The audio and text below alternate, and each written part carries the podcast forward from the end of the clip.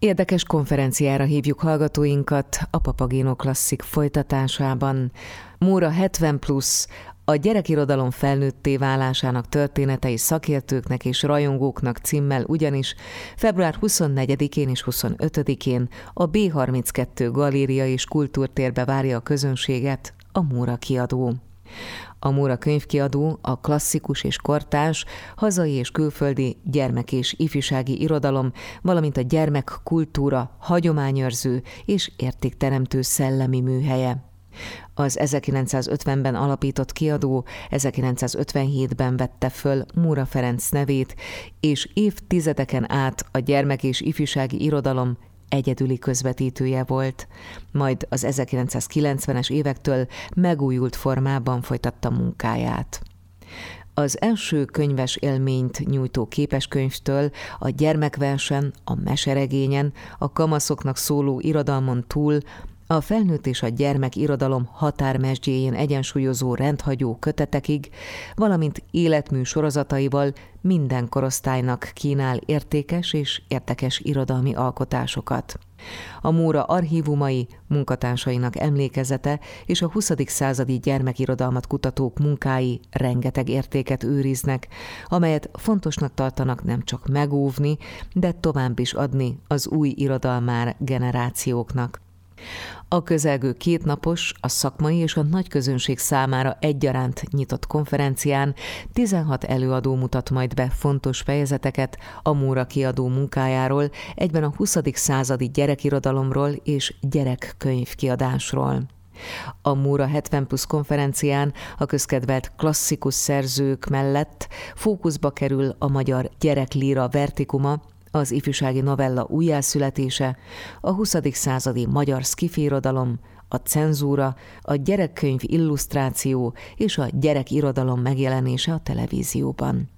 A Móra 70 Plus konferencia kapcsán Dóka Péterrel, a kiadó főszerkesztőjével beszélgettem többek között arról is, hogy a gyerekek nagyon is szeretnek olvasni, főleg, hogyha megfelelő könyveket választjuk ki a számukra, de ebben nagyon nagy felelőssége van a felnőtteknek is. Bizonyos korig feltétlenül, hiszen az első gyerekkönyveket általában nem mi választjuk ki, még gyerekkorunkban, hanem a szüleink őket meg is kell győznie egy jó könyvkiadónak, tehát nagyon érdekes, hogy amikor fülszövegeket írunk, vagy ismertetőket írunk egy-egy könyvhöz, akkor mindig azt kell szem előtt tartani, hogy ezt most a szülőnek írjuk, és a szülő egy olyan ajtó, vagy egy olyan küszöb, amin át kell lépnünk, hogy oda tudjuk adni ezt a könyvet a gyerekhez, mert, mert hogyha a szülő valamiért azt mondja, hogy ez a könyv neki nem tetszik, az, az üzlésének nem felel meg, akkor bizony hiába van szó zseniális gyerekkönyvről, az nem fog eljutni a gyerekekhez. Legalábbis egy ideig így működik ez, aztán amikor már nagyobbak a gyerekek kamaszodnak, akkor, akkor jobban megharcolnak azért, hogy már pedig én ezt a könyvet akarom. Ez nekem tetszik, tehát akkor már a szülő jobban beadja a derekát, de kezdetben abszolút a szülő kezében a sorsunk könyvkiadóknak. A Mura 70 plusz konferencián olyan klasszikus szerzőket is megidéznek, mint Szabó Magda, Janikovszki Éva, Fekete István, Lázár Ervin, Vörös Sándor. Mit tudtak ők, amit más felnőttek nem tudnak? Mit tudtak ők a gyerekekről, és miért ez a rajongás ennyi sok évtizede?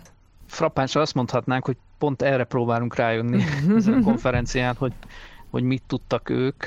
Ezzel nem is foglalkoztunk olyan sokat, mint én gondoltam, amikor ez a konferencia kipattant itt a Móra munkatársainak a fejéből. Egyrészt azt gondolom, hogy nagyon nagy szerencséje volt az említett szerzőknek abból a szempontból, hogy volt egyetlen gyerekkönyvkiadó Magyarországon hosszú évtizedeken keresztül. Ez nagyon megkönnyítette azért azt, hogy aki megjelentetett egy könyvet és valóban jó volt, az eljuthatott az olvasókig. Most sokkal nagyobb a konkurencia, sokkal több szerző van, sokkal több könyvbe jön külföldről, tehát egy egész más időszakban élünk. Kicsit hasonló ez a helyzet a régi magyar televízió helyzetéhez, tehát ott is voltak nagy tévésztárok, és most már egész máshogy működik ez a mostani rendszer. Tehát azt gondolom, hogy a tehetségük mellett az a sajátos helyzet is hozzájárult az ő népszerűségükhöz, de erről is fognak szólni többek között előadások. Konkrétan egyébként tévésorozatokról is, vagy televíziós adaptációkról, illetve hát azokról a szerzőkről, akiket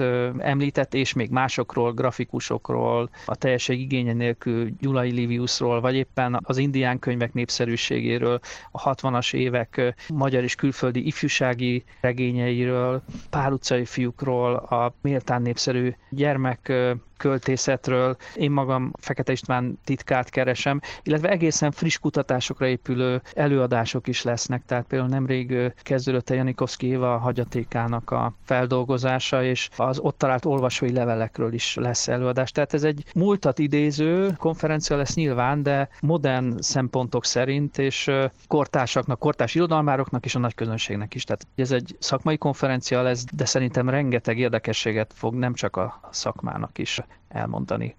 Mindenképpen érdekesek a Móra könyvek tévés adaptációval foglalkozó előadások, amelyeket többek között Takács Vera, a Magyar Televízió legendás szerkesztő, illetve Bánki Kristóf is tart, tehát két ilyen előadásunk is lesz. Én nagyon remélem, hogy a, a Fekete István előadást a mestertanítványok nélkül, melyet én fogok emelni, szintén olyan, amely érdeklődése tarthat számot, mert ennek az írónak a töretlen népszerűségének a titkát próbálom megtalálni. Lázár Ervint rengetegen szeretik, egy komoly Lázár Ervin kutató Pompor Zoltán fog beszélni róla. Nagyon büszkék vagyunk ugye a fiúkra, régóta nagyon nagy nemzetközi sikerünk, és itt is felvetődik ez a kérdés, hogy vajon miért, mi, miben különleges érdekes ez a regény. Galuska László előadásából derül ez ki. Harmat Artemis egy nagyon komoly Vörös Sándor előadást fog tartani, illetve vannak kifejezetten pikáns vagy, vagy, vagy érdekes témák, ugye a cenzúrát és a, az állami ideológia lehetséges beszivárgását a, a Móra könyvkiadó életébe, ezt, ezt Pataki Adrien fogja vizsgálni, illetve ezt a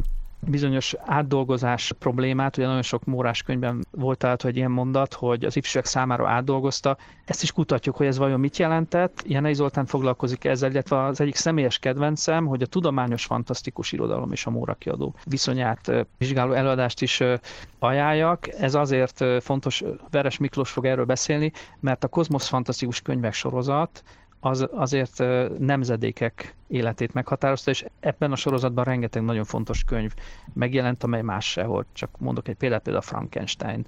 Gönc Árpád fordításában először ebben a Kozmosz Fantasztikus Könyvek sorozatban jelent meg. Tehát nagyon színes és nagyon számomra legalábbis nagyon izgalmas lesz ez a 16 előadás. Dóka Péterrel, a Múra kiadó főszerkesztőjével beszélgettem annak okán, hogy február 24-én és 25-én Múra 70 plusz a gyerekirodalom felnőtté válásának történetei szakértőknek és rajongóknak címmel izgalmas konferenciára várja a szakmai és a nagy közönséget egyaránt a Múra kiadó. Kedves hallgatóink, többek között Kirsten McCall, az Amsterdami Concertgebouw szóló fuvolistája lesz, az idei Budapesti Fuvola Akadémia sztár vendége. Erről és sok más érdekességről is hallhatnak a Papagino Klasszik folytatásában.